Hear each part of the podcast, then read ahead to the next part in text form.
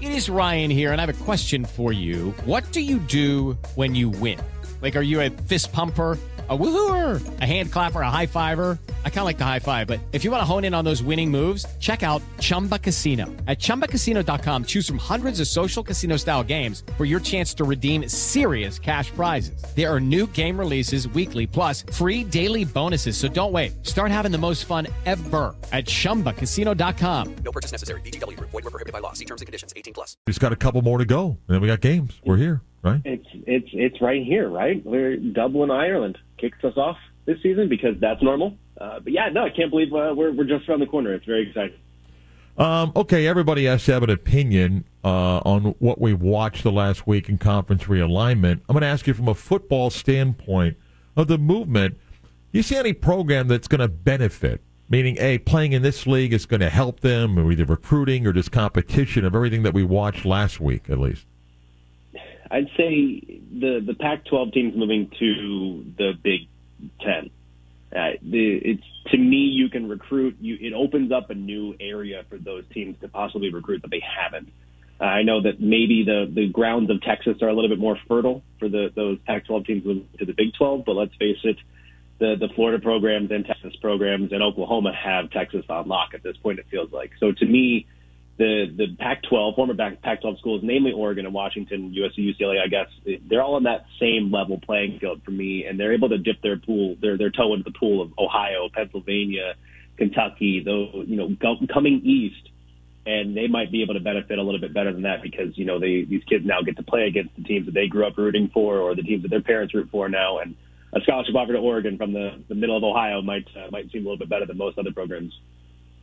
Maybe if they have a year that they finish top 15, this answer's different, meaning about Utah.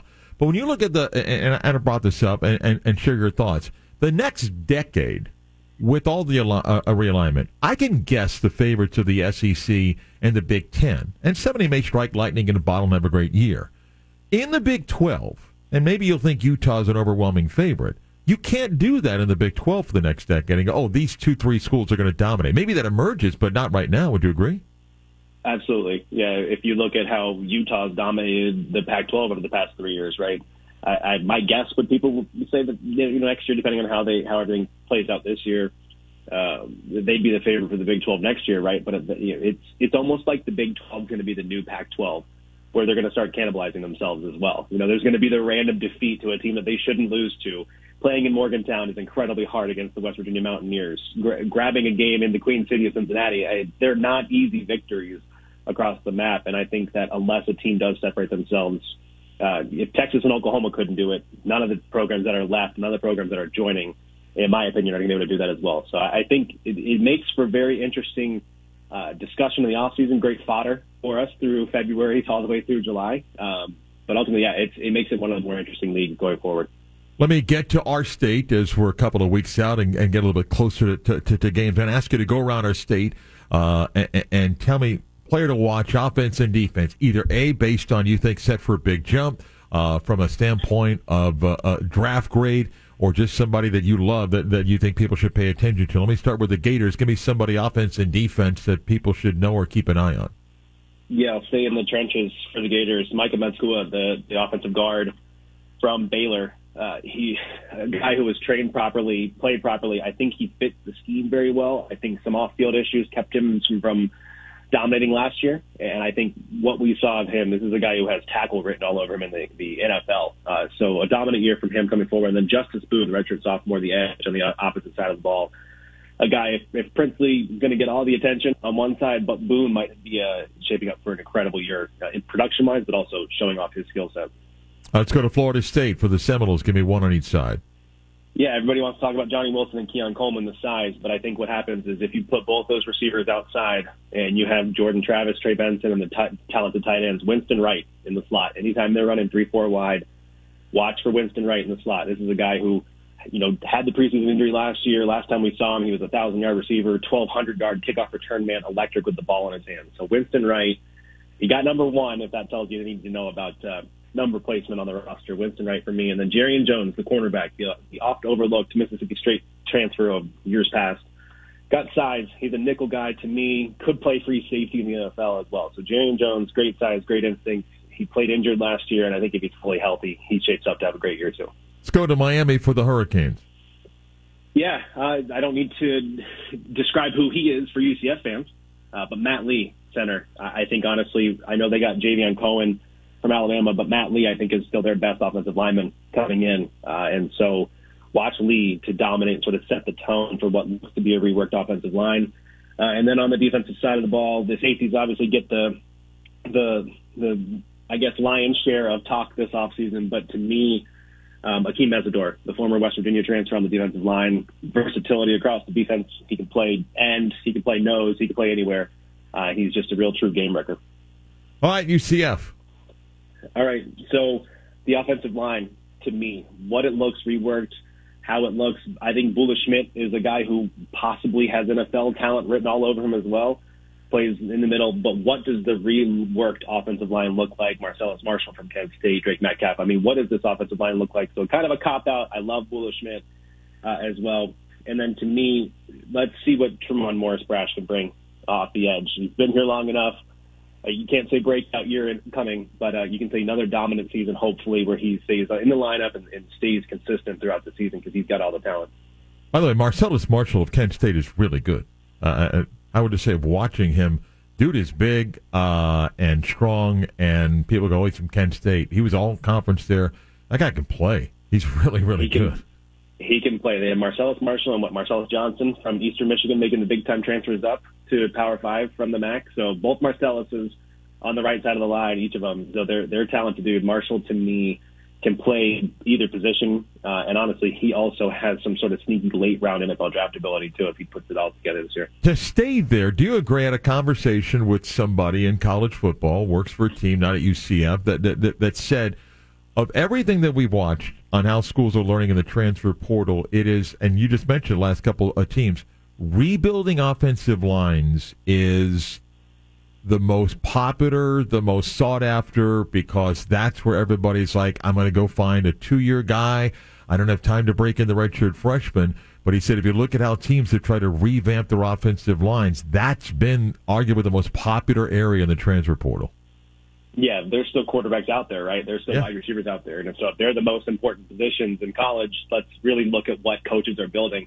I think having players that are ready to play right now, it's it's got to be offensive line takes the precedent. If you look at how quickly as well, I was tracking the transfer portal movement, and if you look at how quickly it is, it's not just the, the coach you spoke to; it's everybody. Uh, an offensive lineman would hit the portal, and all of a sudden you look and see his Twitter feed or his X feed, and he's got seven, ten, twelve offers within the first 18 hours of it being in the portal. So to me, it's a position that you don't have to necessarily learn the nuances of the offense if you're that good and that skilled. And so maybe that also helps him as well. But yeah, it's, it's, you don't have the time to get an 18 year old, 19 year old kid in there in college anymore. You, you got to get guys to go right away. I don't know if it matters in preseason polls, but I want to play a little game here of these top teams. Give me somebody that's overrated of Georgia, Michigan, Bama, Ohio State, LSU, Southern Cal, Penn State, Florida State is the top eight. Is anybody overvalued? Overvalued. I, I'm going to go to USC if they can't get over the proverbial hump. Uh, How much better can they get this year that of the team that wasn't able to beat Utah last year twice? So look at look at USC. They still have the Heisman Trophy winner. They they have a better maybe better offensive lineman. They get Dorian Singer at wide receiver, but the defense still got lucky last year at times. I always point back to that Rice game where they had what four interceptions and four of them returned for touchdowns. All four of them were drops from the Rice receivers. You don't have that in Pac-12 play, and it caught up and bit them in the behind. So to me, USC until proven otherwise, and Lincoln until he proves otherwise as well, are going to be a little bit overrated. I know they're going to be fun to watch, but can they get over that Pac-12 hump uh, in the Caleb Williams era? The middle of the poll, I'm going to ask you who should be higher and who should be down among this group of Texas, Notre Dame, Utah, Oregon, TCU, Kansas State, Oregon State. I, I probably can't say Oregon State needs to be because I understand where they are right in the middle. Yep. Oregon probably needs to be lower. I'd rather be cautiously optimistic about putting them an 18, 20, 22 to see if it wasn't just Kenny Dillingham that made that offense go. The defense to me had too many lapses. There were some problems on defense last year. I don't know if they got any back. They actually lost some key players. Uh, and they need to stay healthy. But to me, if Bo Nix, you know, I'd rather be wrong about Oregon in week one and two, and then correct myself later in the season. Let's see what Bo Nix is really is really all about because we have you know five years of him, and four of them aren't good. So let's see what Bo Nix can actually bring to the table without Kenny Dillingham before we. These are these are teams outside the top twenty-five. Tell me one. You can even mention two that belong inside: Iowa, South Carolina, Florida, UT San Antonio, Pittsburgh, UCLA, Kentucky. I will stick with my Roadrunners.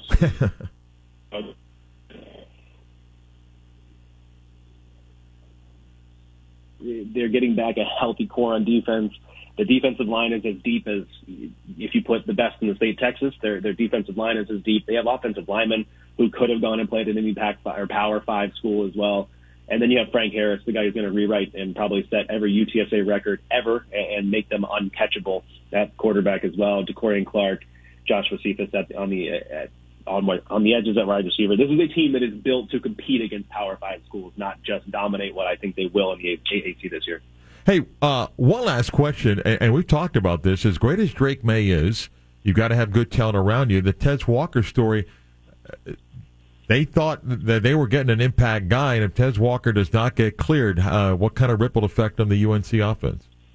You, you know, you look more at whether Drake Maye is actually the kid that we, you know, the NFL draft want him to be. I feel for Tez Walker reading his story and reading his statement as well.